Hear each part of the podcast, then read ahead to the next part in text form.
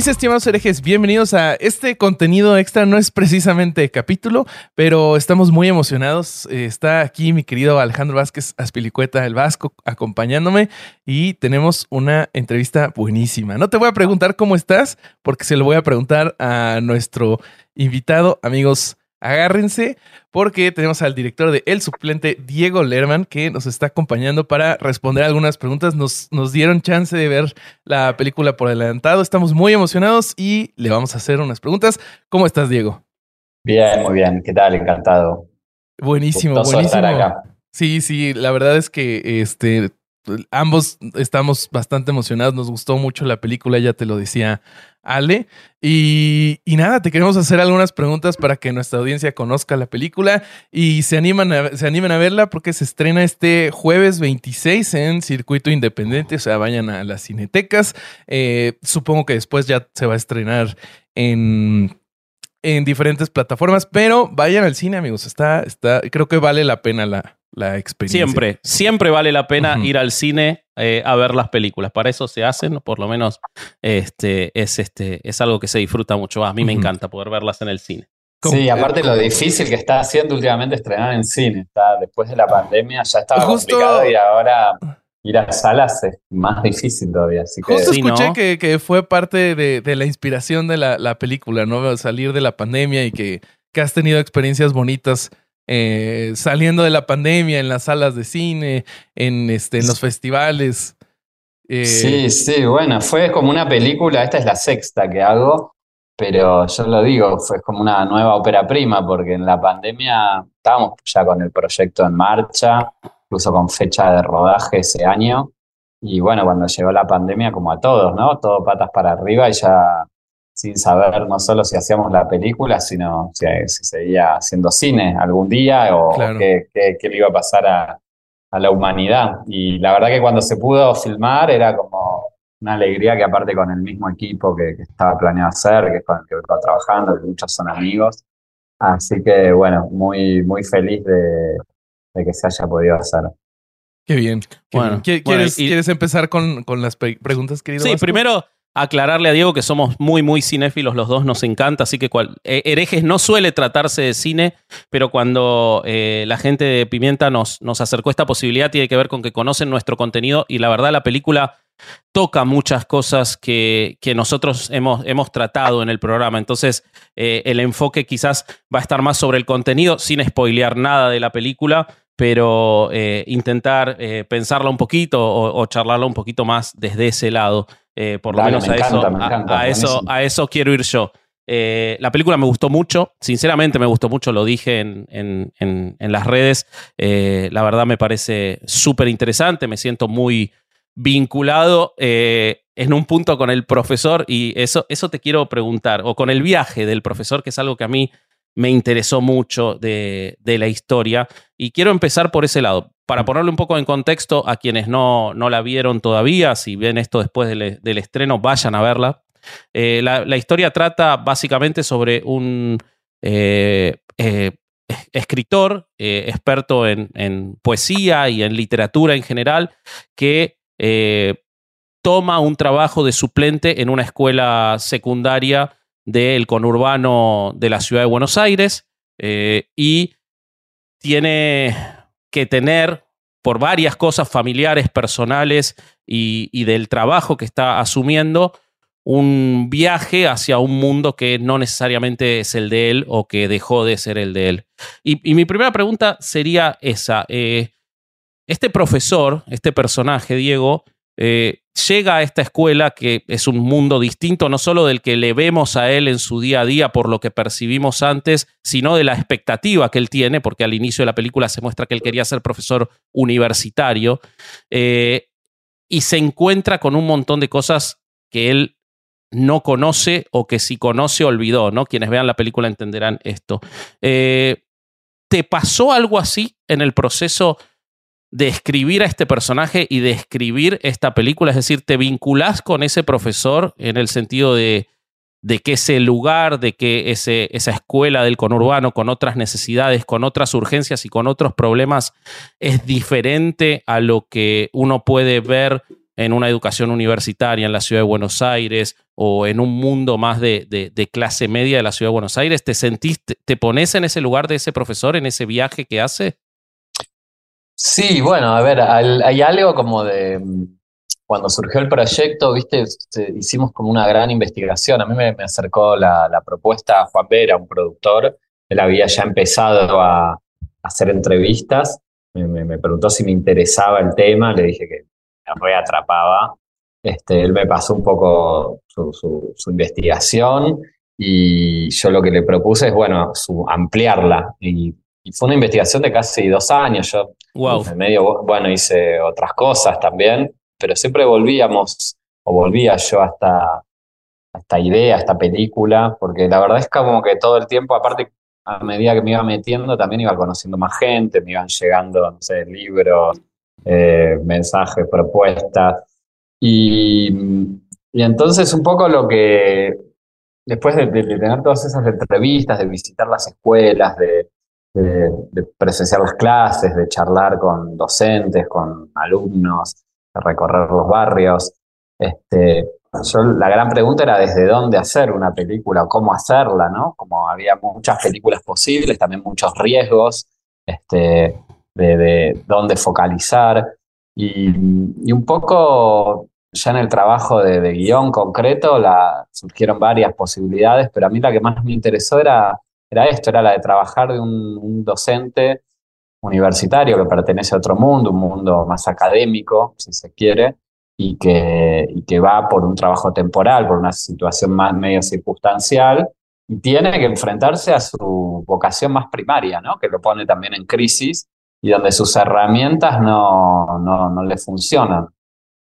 Creo algo de la docencia me parece que tiene que ver con eso, con encontrar un canal de comunicación. A mí me, ha pasado dando clase este, en diferentes lados que bueno, cuando eso sucede es mágico la mayoría de las veces, pero muchas veces hay que como pasar una barrera, ¿no? Entender el grupo, también los intereses, uno viene a plantear cosas y bueno, ¿qué respuesta tiene? Es como, hay algo de, intercambio muy fuerte. Yo generalmente di clases de, cine, he dado en algún secundario, pero no como los de, ya de, mucho más joven, pero no como los de, los de la película. Pero a mí me era cómodo un personaje que, que, aterrizaba ahí, ¿no? Como que llegaba un poco como un extranjero y que un poco la película lo que cuenta es el viaje más personal de él. Sí. Eh, más allá de que obviamente está la relación con el aula, la relación con el alumno, con, pero como ese paso que yo veía y, en la mayoría de las entrevistas y entre esos docentes que se implican y aquellos que no, ¿no? Como en esa, esa frontera muy clara, porque se implican con el contexto eh, y, una vez que se implican, rompen todas las barreras. Hay profesores como un poco la profesora de biología, Clara, que hasta se van a vivir a esa zona. Esas zonas incluso me pasó recorriendo este, diferentes barrios, no sé, desde la zona de la Villa 1114, Lugano, eh, bueno, ahí mismo en Isla Maciel, en Avellaneda, en el Doque también. Como que cuando uno estaba cerca o te llevaba, ibas de la mano de, de los profesores estos que son referentes, muchos de, ahí, de esas zonas, ¿no? Es como, como que pueden, pueden caminar por todos lados, este, incluso en zonas que, por ahí son, son más peligrosas. Eh, bueno, un poco entonces mi, mi deseo, mi, desde donde yo la veía la película era eso, de contar ese viaje y desde alguien que viene de otro mundo, un mundo más intelectual, más hermético, más de burbuja y de golpe aparece en este, en este territorio sin herramientas y en medio de esta crisis personal también, por ahí más ligado a una edad que, que yo tengo también, y eso es como que busca un nuevo, un nuevo sentido y refundar un poco su vida, su vocación. Bueno, es un escritor trabado, ¿no? Él, dice que publicó un libro, pero ahora no, no le sale nada. Este, y bueno, un poco de, eso, de eso va la película. Sí, este, la, verdad está muy. Ahora te, te dejo, Rob, pero un par de apuntes sobre lo que dijo, porque me llamó mucho la atención y me pareció exprofeso, y ahora por lo que, por lo que comentás, lo confirmo, como los profesores que no se vinculan, que hay una escena muy, muy clara y muy contundente de eso, mm.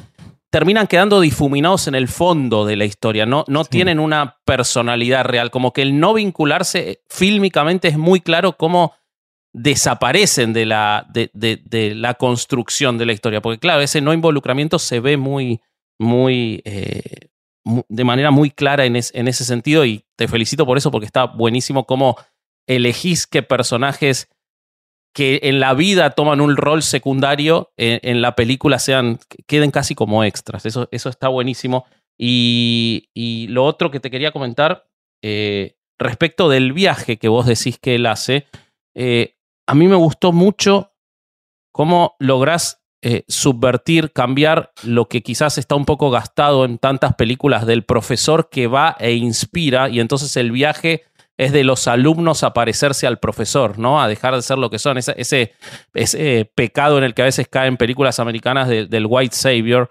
Eh, y en esta es, se logra ver muy bien cómo el viaje es el de él a partir de todo eso y, y, cómo eso, por ejemplo, influye en la relación con la hija. Y eso me pareció extraordinario, cómo él tiene que, a partir de un montón de cosas, adaptarse y no hacer adaptar al resto a su superioridad intelectual, ¿no? Bueno, gracias. No, no, era, esa era un poco también la búsqueda, ¿no? Porque lo que era muy difícil era, bueno, es un tema, un universo que da para muchísimo, ¿no? Y, obviamente es subjetivo, es personal, son, hay un montón de lecciones y, que da para hacer un montón de películas diferentes también. Pero yo lo que tenía en claro y lo que me costaba era desde dónde buscar un relato honesto, ¿no? Lo más franco posible, porque hay tantos conflictos, hay tanta conflictividad y están el tema ahí de, la educación, digo, es central, creo que en la sociedad y en esos márgenes se vuelve, bueno, muchas veces una, cuestión de vida o muerte, ¿no? Es la, última barrera frente a de contención social, frente a un montón, una población eh, que no solo está en riesgo, sino que, que todo el tiempo tiene como propuestas y ofertas de caminos cortos y peligrosos, y este, como lo del narco, por ejemplo, que, eso es algo que entró ya también en, cuando estaba investigando, como, bueno, yo me negaba un poco al principio y después dije, bueno, esto tiene que estar de alguna manera, lo político también, siempre como trasfondo, pero bueno, me interesaba la puja política, lo de un narcocandidato, como ver todas las aristas conflictivas del entorno entender que las soluciones son muy complicadas o muy difíciles o yo no sé cómo, cómo son. E intentar que ese contexto esté graficado lo más en este sentido, decía, honestamente posible, de que no hay salidas fáciles, ¿no? No hay, hay resoluciones. Pero que bueno, que muchas veces aferrarse a, a eso que yo deseaba o veía, es esos docentes que contra viento y marea ponen el cuerpo y van y tienen la fe de que vale la pena, ¿no? Y de que ahí en la, educación y a través de su tarea eh, pueden generar transformaciones, a veces muy pequeñas, a veces con mucha frustración, con desgaste, con temas de salud, pero que, la apuesta eh, es, es, conmovedora. Y, bueno, un poco yo lo que quería era como focalizar en eso y, y que todo lo otro sea parte de un contexto que sea lo más gráfico posible, pero y, sobre todo también de darme la posibilidad de dejar líneas abiertas, no, me interesaba hacer algo cerrado, sino que, que todo girase en torno al personaje, donde hay distintas viñetas, si se quiere, la relación con la hija, con, con su, su padre, con su exmujer, pero y, ver cómo todo eso lo podíamos, se podía combinar. Claro. Justo eh, algo que yo le decía a Ale que, me gustó mucho de, la película son las, las actuaciones y para lograr estas de diferentes eh, líneas argumentales, eh, pues siento, siento que, lograron un elenco muy, muy lindo. Eh, siento que, que logran mostrar diferentes grupos, por ejemplo, los maestros, alumnos, las familias de los alumnos, la familia de Lucio. Y algo que me gustó mucho es el, grupo de actores jóvenes que, lograron para, para, la escuela. Em, siento que, para mí, ah, para mí, siento que funciona. Eh, y, me gustaría saber cómo, cómo fue tu experiencia trabajar con este grupo específico de, actores. Bueno, era uno de los desafíos, ¿no? De, cómo lograr un aula viva, sobre todo a partir de esa edad y con ese tipo de, educación y de escuela, ¿no? Donde digo, son muy activos, muy participativos, o dicen lo que piensan o se quedan callados, pero digo, están tomando opinión constante y no hay reglas muy rígidas. Yo había hecho una película en 2010, La mirada invisible, que era una adaptación de una, una novela de Martín Cohen, Ciencias Morales, que tomaba una escuela, pero en el, fin de la dictadura militar, tomaba el Nacional Buenos Aires, este, todavía todo un tema medio Foucaultiano, de disciplina, de una preceptora, la relación con el jefe de preceptores, pero ahí lo que se contaba era una escuela de élite, y entonces había algo de lo rígido, el control, acá era todo lo contrario, ¿no? No, es una anarquía, pero bueno, docentes que, que faltan, que se ausentan, que eh, una directora colapsada, como un poco es, ese lugar de, trinchera muy fuerte que, tiene una escuela como esta.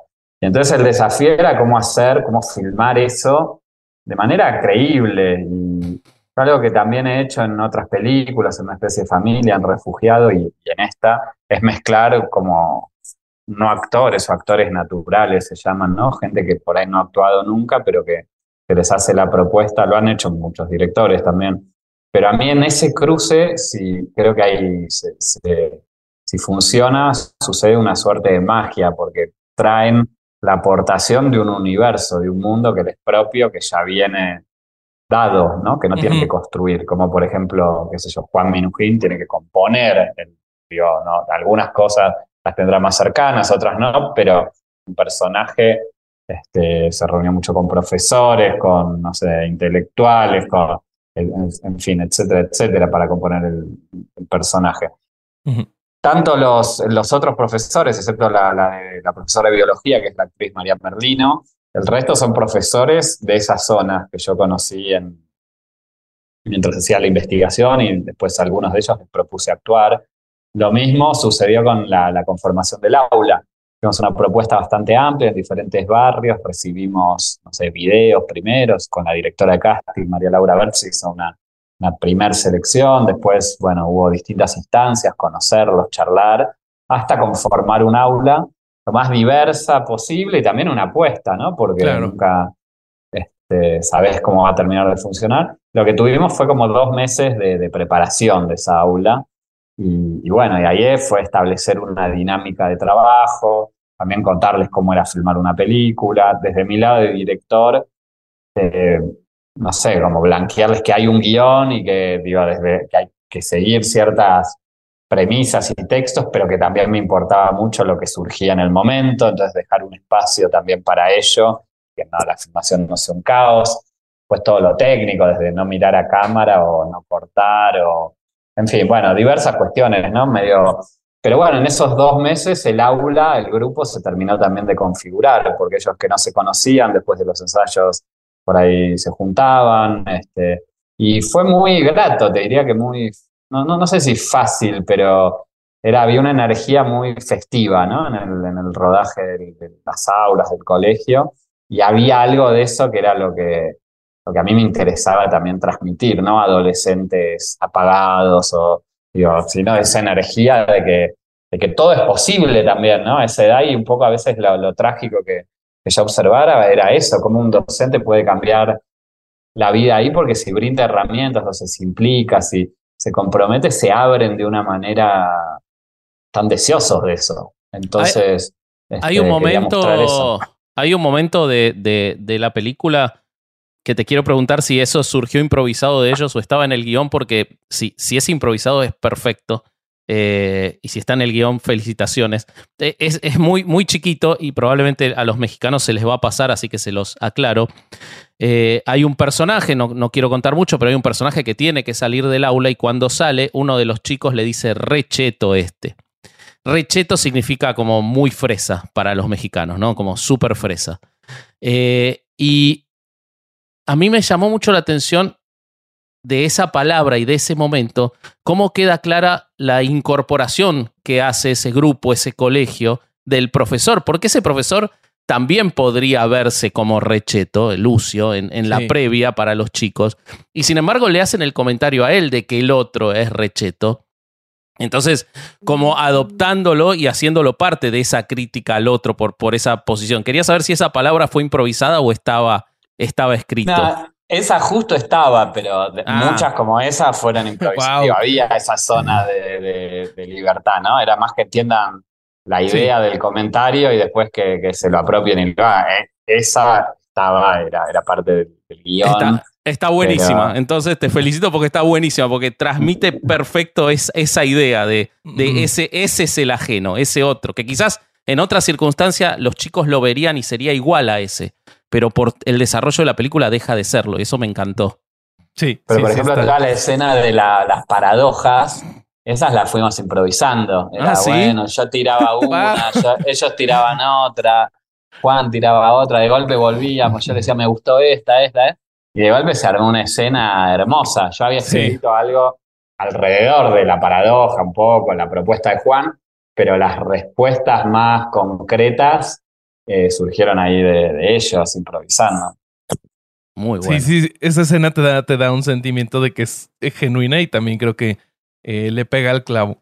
Eh, justo sobre, sobre la parte de, de escribir en las películas que tú estás dirigiendo, eh, pues no, no todos los directores es, algo que pueden hacer. Eh, para ti, ¿cuáles serían los retos y, o beneficios de, poder escribir las películas que diriges?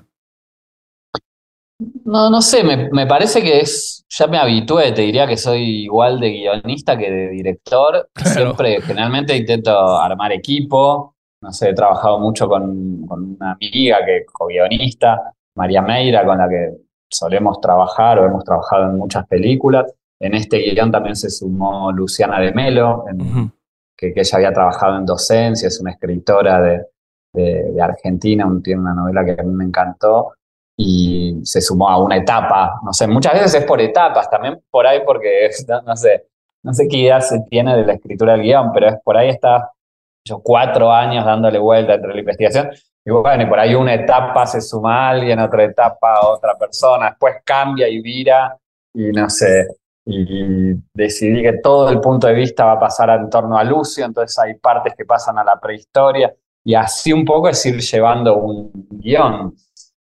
Yo en general, este, lo que me hace estar muy implicado en la, escritura es que como que después ya sé exactamente también, no sé, lo, cómo son los personajes, de dónde parten ciertas escenas, pero cuando estoy dirigiendo lo que intento es como olvidarme un poco de ese lugar de, guionista. A veces también yo hubo una serie que hice, que la pueden ver en Netflix, que se llama La Casa, que aprendí mucho ahí a, escribir en set también, ¿no? Como a, tener esa libertad, a decir, bueno, va la escena, no sé qué, no está funcionando. Bueno, a ver, vamos a replantearlo. A ver, bueno, cambiemos esto, aquello. Entonces hay algo como como que yo le, le, doy más bolilla, digo, a, a, que la escena funcione cuando lo estoy filmando que a, seguir algo previamente acordado. Ahora, este guion tuvo un montón de trabajo por esto que les contaba, como era desde dónde y cómo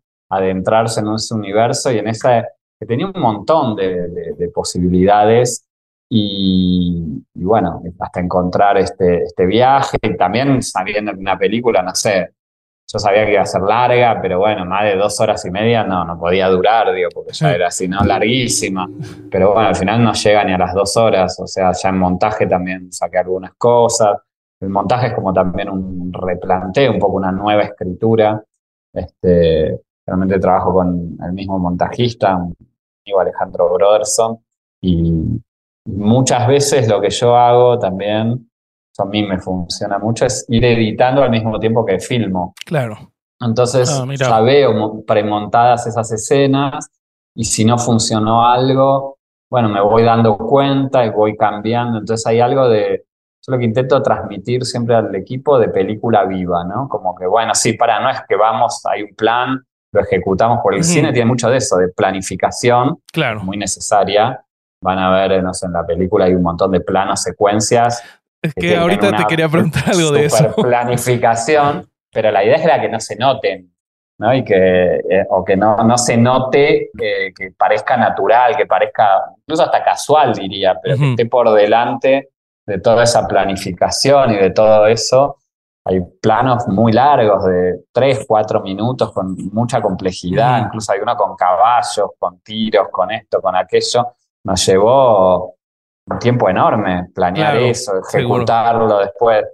Pero, pero bueno, no sé, intento como transmitir en, en set esa, la sensación de partido de fútbol. Bueno, está bien, lo preparaste, qué sé yo, todo, pero llueve, te metieron dos goles y te echaron a dos. ¿Qué hacemos? Claro. ya tenés que meter un par de cambios, no sé, hacer, hacer cosas sobre la marcha. Bueno, algo de eso, por más que hayas eh, preparado muchísimo el, partido, estoy siempre abierto a, encontrar y a buscar cosas en rodaje. Me parece genial la, analogía. Eh, y sí, justo sobre, sobre estos planos secuencia que eh, en algún momento sentí que era alguno salido de Children of Men. Eh, siento que lograste un montón de, de, secuencias y de tomas que son muy, muy bellas, mucho juego con, con los reflejos. Hay, ah, hay una toma que me gustó mucho, que está un personaje dentro de un auto, sale y platica con otro y vuelve al auto y está este, la, expresión que él tiene en, en, cuadro de nuevo que me, pareció muy bonito. Eh, ¿Tienes alguna secuencia o alguna toma que, que te enorgullezca en, en particular? No, no sé si me enorgullece. Ah, la, secuencia, por ejemplo, del comedor era una secuencia muy difícil. Eh, sobre todo, primero porque había muchos extras. Estábamos en un comedor en un día que era un, un día, fue hace un año casi, había este, esta ola de calor en Buenos Aires, hace un calorón oh. tremendo. Estábamos en medio de la isla Maciel y sumado a eso se, estaba todo el brote de Omicron. Entonces era como muy. Eh, se había puesto duro rodar. Las últimas dos, tres semanas fueron muy difíciles. Y yo tenía como la, no sé, la, la, tosudez de que quería resolver todo en, ese plano secuencia y bueno, había, entonces había un montón de cuestiones porque los extras tenían que, digo, que estar funcionando, la cámara, la actuación Incluso hay un niño en esa, en esa secuencia. Hay niños, no sé. y bueno, era de mucha complejidad, la situación de rodaje era muy difícil y bueno, y me quedé muy contento con, con, con cómo quedó y con haber podido. Lo que pasa son esos momentos que, que más lo, el plan B, ¿no? Es cuando ya te la jugás, decís, bueno. o sale bien o sale bien. O sale bien o, bueno, o sale, quedó, pero ya no hay cobertura de nada, no sé, es como vas quemando las naves, este, pero bueno, muchas veces tiene que ver con eso, ¿no? Filmar de una manera a veces más arriesgada tiene que ver con, con encontrar un lenguaje más personal y en eso con, con el director de fotografía, Wojtek Staron, que es un genio, es polaco, ya es la tercera película que hacemos juntos. Tenemos una comunicación y a veces este, podemos ejecutar ciertas cosas muy difíciles porque, porque realmente es como, bueno, vamos hasta el final, no sé, bueno, esto tiene que salir, tiene que salir.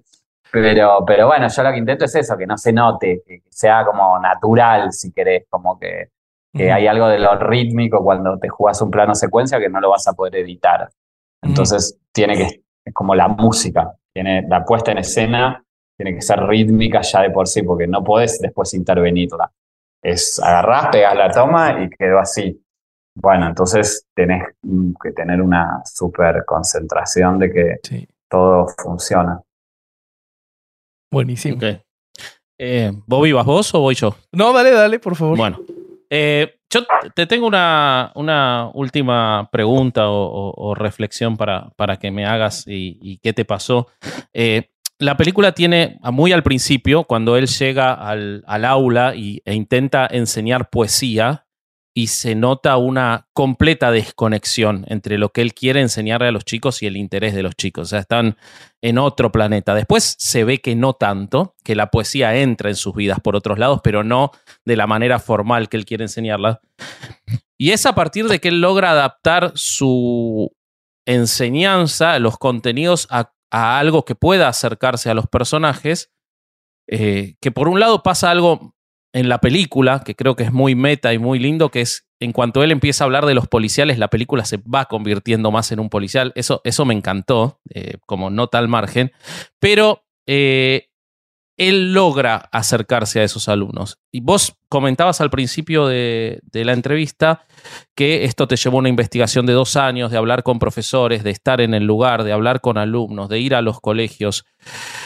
Eh, ¿Entendés que esa es una situación general que se crean contenidos para enseñarle a los alumnos desde un lugar de la sociedad y que quedan absolutamente alejados por ejemplo, estos colegios? O sea, por ejemplo, que la enseñanza de la literatura, porque es de lo que trata la película, queda afuera no porque no interese la literatura, sino porque se le dan eh, un acercamiento que quizás es virtuoso, como es la poesía, pero que nunca les va a llegar y, y no se adapta a eso la enseñanza, como se ve en la película con el personaje. Mira, mi sensación, te diría más general, es que la educación toda está como en una especie de, no sé si crisis, sí, crisis también, pero de replanteo, ¿no? Porque hay una educación más ilustrada, tradicional, un modelo, después funcionará más, mejor, peor o no, pero que, que tiene que ver con esto de, aprender cosas inclusive de memoria, ¿no? Como eh, datos, no sé. Y hoy eso está perimido. El mundo de hoy, digo, los estudiantes vuelan. Cualquiera que, que este, con un celular conseguís lo que querés en cuanto a datos. Y, todo el tema me parece que pasa en, cómo procesar esos datos, ¿no? Y cómo, cómo, casi el lado más humano, te diría, sobre todo en, ciertas materias. Hay otras más rígidas por ahí que, este, que, sí, que es necesario, ¿no? Como pienso en matemática. Pero hay todo, toda una gama muy grande que tiene que ver con estos datos, cómo, cómo se procesan, cómo se genera un punto de vista, cómo se toma una posición, cómo se entiende, a veces poner en crisis los datos de dónde vienen o cómo fueron tomados o, quién te está contando una historia y entonces me parece como que la educación más, el modelo de educación más tradicional está absolutamente perimido, que se sigue todavía repitiendo, este, y, que bueno, teniendo en cuenta en, los, en escuelas ya de, zonas más vulnerables o de riesgo o marginales, hay a veces que, bueno, que hay un alejamiento inmenso, ¿no? Con el contexto en el que se vive. Por eso lo que yo veía y lo que creo de la educación es que tiene que ver con el intercambio y con algo más dialéctico, ¿no? De, de alguien que va con una y otros lo que le devuelven y, se, se, va generando y que, y que eso digo, funciona si hay empatía, si hay, si, si, si la clase ve que ese docente, eh, primero si le gusta lo que enseña, eso, digo, si transmite algo de, de, su fascinación, ¿no? Desde dónde lo convoca. Y después si tiene empatía también con la clase, con, con esas, desde un lugar más humano, yo lo llamaría, como que la puerta claramente para mí es, en ese tipo de escuelas es la empatía, en otras podrá ser que quieren aprobar o que quieren progresar o que después quieren, no sé, un plan ya de futuro, entonces en este tipo de escuelas no, o sea, porque casi que no, esa idea de futuro no existe, es un presente inmediato, urgente y continuo. Entonces, este, tengo como esa visión. Es muy general, se podría hablar más en particular, pero, pero bueno, un poco por ahí la veo. Y estoy seguro que al, irla presentando en, países de Latinoamérica, como te va a pasar en México, se va a reflejar lo mismo, porque no es un fenómeno exclusivo, con los matices, por supuesto, porque lo que vemos, lo que vemos en, en el suplente es un conjunto eh, de alumnos con necesidades similares, pero a la vez heterogéneos. O sea, vemos la familia de los inmigrantes este, bolivianos. o sea, hay una eh, heterogeneidad, pero con necesidades comunes. En otros lugares quizás es más homogénea la, construcción de población, en otros aún más heterogénea todavía. Pero siento que esa cuestión de la, de la crisis educativa y del, y de la construcción de la ilustración de la educación cuando nos estamos alejando de esos conceptos totalmente es, este, es bastante similar. Siento que va a haber un punto de contacto en Latinoamérica con, con tu película, ¿no? Sí, concuerdo.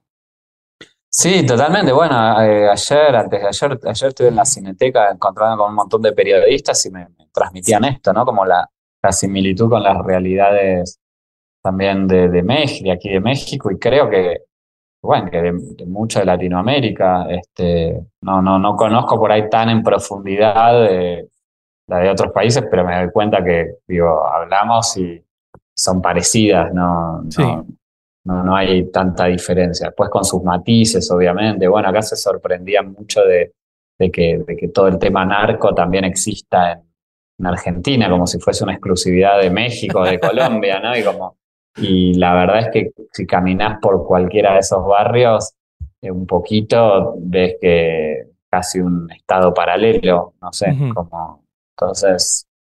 Vos dijiste al principio de la entrevista, justo tomándote eso, decías que vos te habías resistido a incorporarlo en la película y después se hizo inevitable porque tenía que ver con la realidad, ¿no? De, de, lo que ibas a contar.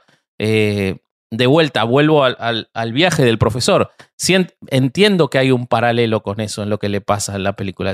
entiendo que el personaje no ve primero esa realidad, entra porque se lo pide el padre, lo que sea, y termina involucrándose en un montón de cosas que creo que ni existían, ¿no? Entonces, eh, y, ahora lo que decís de los periodistas que tampoco lo saben, como que todos vamos descubriendo realidades que no queremos ver en, en, nuestros lugares y creo que la película es muy efectiva en eso, por lo menos para los porteños sin lugar a duda lo es. Sí, por ahí también algo de lo geográfico, ¿no? Donde filmamos nosotros es a 20 minutos del obelisco, no, no, no es que nos fuimos. Hay una escalera. A, veces hay una escalera por la que se llega a la isla Maciel desde Capital. claro, hay una sensación de que se habla de algo muy lejano y es parte de la sociedad, digo, en el caso de la ciudad de Buenos Aires, más geográficamente cercana, y sin embargo Lucio parece que va de, un mundo a otro, ¿no? Que cruzar el puente de la boca es, no sé, es como un, límite. Y la verdad que, bueno, algo de eso, este, los docentes que, que hacen ese trabajo a diario la tienen reclara, ¿no? Es como hacen eso todos los días y en muchos casos este, bueno, sostener eso a veces se les vuelve muy complicado también y otros dedican su vida y, un poco ese era el lado más conmovedor del asunto para mí. Bueno. Bueno, por mi parte no tengo nada más, Rob. Eh, no, pues estamos llegando a, la conclusión entonces de, esta bonita entrevista. Eh, muchas felicidades, Diego, por, por la película ya te dijimos que nos gustó mucho y yo creo que a, nuestra audiencia también le va a gustar mucho. Entonces vayan a verla, amigos. Eh, ya este jueves 26 en em, Circuito Independiente, Cientecas, vayan. Y, si no alcanzan y están escuchando esto después, pues buscan en plataformas de streaming. Muchísimas gracias, Diego, y muchas felicidades de nuevo por. Sí, muchas gracias. a ustedes. ¿eh? Un placer. Un abrazo grande. Adiós. It is Ryan here, and I have a question for you. What do you do when you win? Like, are you a fist pumper?